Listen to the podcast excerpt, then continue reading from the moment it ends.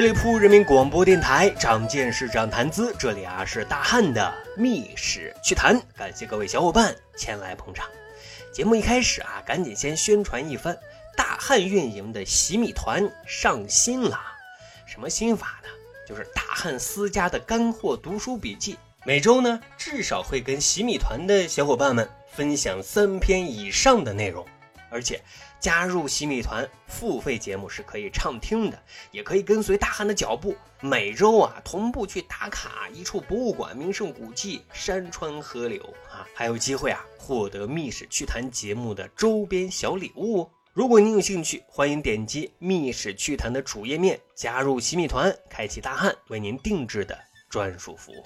好，开始咱今天的节目呀。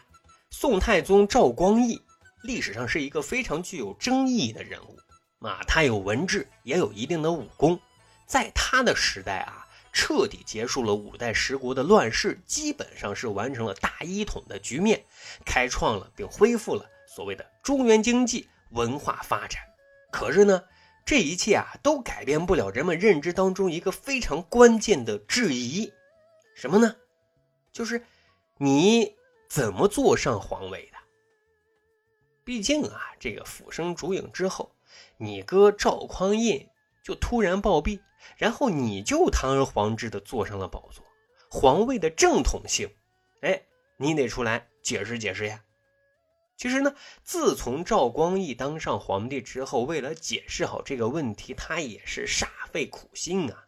什么兄终弟及的遗嘱，雇用水军为自己唱赞歌，清洗更换前朝的元老重臣等等等等啊。但是这些做法虽然有一定的效果，可是啊，还是不能充分的证明你皇位的正统性啊。赵光义为此其实很上火，很抓狂啊，他没有想到这道证明题竟然比解二元一次方程还要难做呀。突然一个机灵，封禅的念头一闪而过，哎，然后又被他牢牢的拽住。是的，自己能不能搞一次封禅大典呢？哎，这里我们先普及一下封禅大典的意义和作用。封禅是两个独立的意思，封是祭天，禅是祭地啊，是非常重要的一项政治活动。一般而言啊，只有在改朝换代，或者说天下一统，出现盛世，天降祥瑞的时候，天子啊，也就是说皇帝才可以封禅天地。主要的目的呢，就是向天地神灵报告一番自己在人间的丰功伟绩，同时呢也表示啊接受天命而治理人事。一般呢举行封禅的地点就在泰山啊，肯定有小伙伴弄不明白了啊，为什么选择泰山呢？原因其实也很简单，就是在当时的人们认知里，泰山啊是最高的山峰，山呢越高，它就越接近天啊，也就越接近神灵。另外呢，泰山啊位于古代中原地区的最东部，啊，在具有神秘色彩的远古时代，是被人们视作为太阳出生、万物生长的地方。所以在历史上，一共啊有六位皇帝，十次在泰山进行封禅，啊，只有这个女皇武则天封禅选择的是嵩山。总之啊，封禅是每一个帝王一生当中啊最梦寐以求的荣耀了。好，咱背景讲完了啊，咱们接着来讲赵光义啊。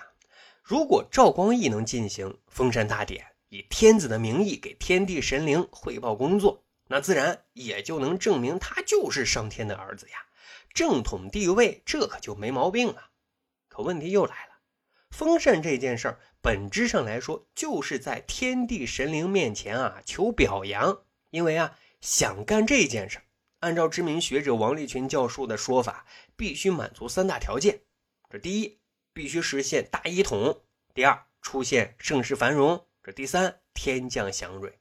啊，这三大条件同时满足，这就能充分证明这个王朝的伟大，王朝领导者的英明啊。可是各位，赵光义他满足这三大条件吗？啊，即便是满足求表扬这件事，如果是自己提出来要干，这得多大的脸呀！不过可不要忘了啊，官场上的人都聪明着呢，尤其是那些善于揣摩人心的人。当时啊，宋太宗时期的宰相宋祁就猜出了赵光义的小九九。于是乎啊，一场大戏马上就要开演了。首先开演的是第一幕，泰山地区的人民群众约有四千多人啊，从山东地区来到了汴京城开封，主动请愿啊，说我们现在都生活得很幸福啊，皇上您封禅泰山吧。但是没想到啊，却被赵光义以自己功劳不够严厉给拒绝了。不过这第二幕很快就又上演了，泰山地区的人民群众第二年又有一千多人赶到汴京城开封，主动请愿说啊，我们的日子跟活神仙一样，全托您的福啊，皇上您就封禅泰山吧。这回啊，赵光义依然说自己资格不够，很决绝，不去不去不去。别着急啊，这第三幕第四幕紧接着又上演了，两万多人的文武百官以及社会各界联名请愿啊，让赵光义封禅泰山啊。与此同时，全国各地的祥瑞报告，什么枯木逢春啊，地出甘泉，和声双汇，奇珍异兽等等等等啊，像雪片一样纷至沓来啊。但是赵光义依然不为所动啊，不去就是不去。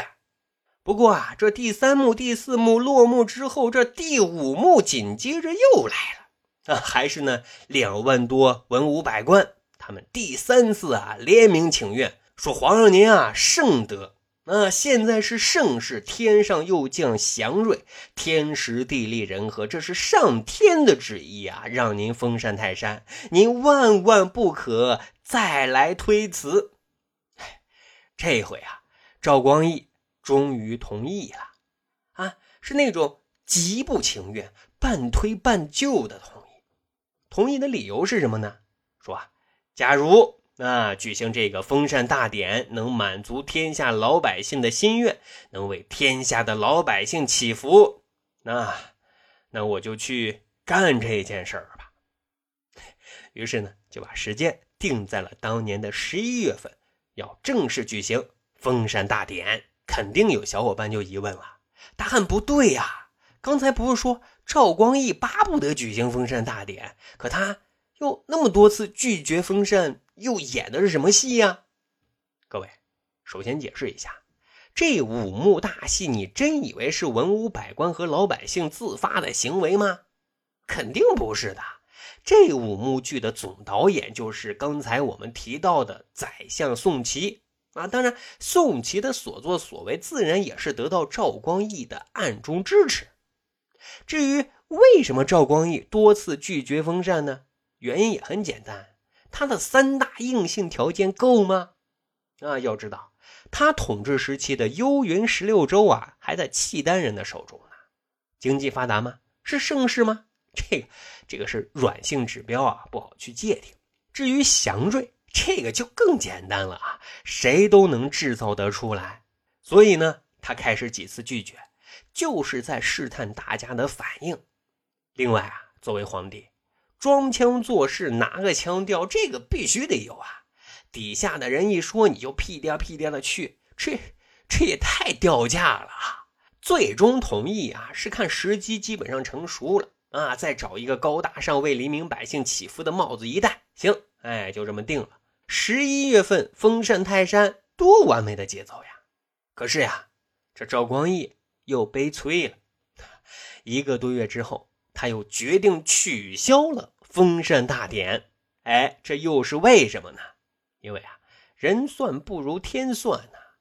在决定举行封禅大典一个月之后，在汴京城一个夜黑风高月，突然电闪雷鸣，一声霹雳，皇宫中最重要的两个大殿乾元殿和文明殿遭雷击失火，而且、啊、这大火是整整烧了一个晚上。乾元殿是干什么的呢？乾元殿啊，是皇帝登基的大殿。文明殿是册封皇后太子的大殿啊，这么重要的两个大殿同一时刻失火，赵光义冥冥之中觉得这是不祥的征兆呀。难道难道这是上天在警告自己吗？所以啊，赵光义反反复复的思考和权衡，最终呢是以未服天意放弃了封山塔殿。因为啊，他怕如果一意孤行，上天再给自己更惨重的教训，那他则会更得不偿失的。就这样啊，处心积虑的想搞一次封禅，因为一场大火最终未能实现啊。赵光义的潜台词一定是求天地神灵的表扬咋就这么难呢？不过还好啊，赵光义毕竟知道事而可止，这一点要比他儿子强多了。他的儿子宋真宗封禅过泰山，但是呢一直到现在还有人不停的追问，你宋真宗够格去封禅泰山吗？好，长见识，长谈资，这就是咱今天要讲的密室趣谈。咱还有一个趣吧历史的小分队，如果您对历史边角料感兴趣，欢迎大家关注十里铺播客频道微信公众号，然后回复数字一就可以添加大汉的个人微信。经过简单审核之后啊，大汉就会邀请您进入这个小分队当中，咱就可以谈天谈地，聊历史段子。本期节目就这样，感谢收听，咱啊下期再会。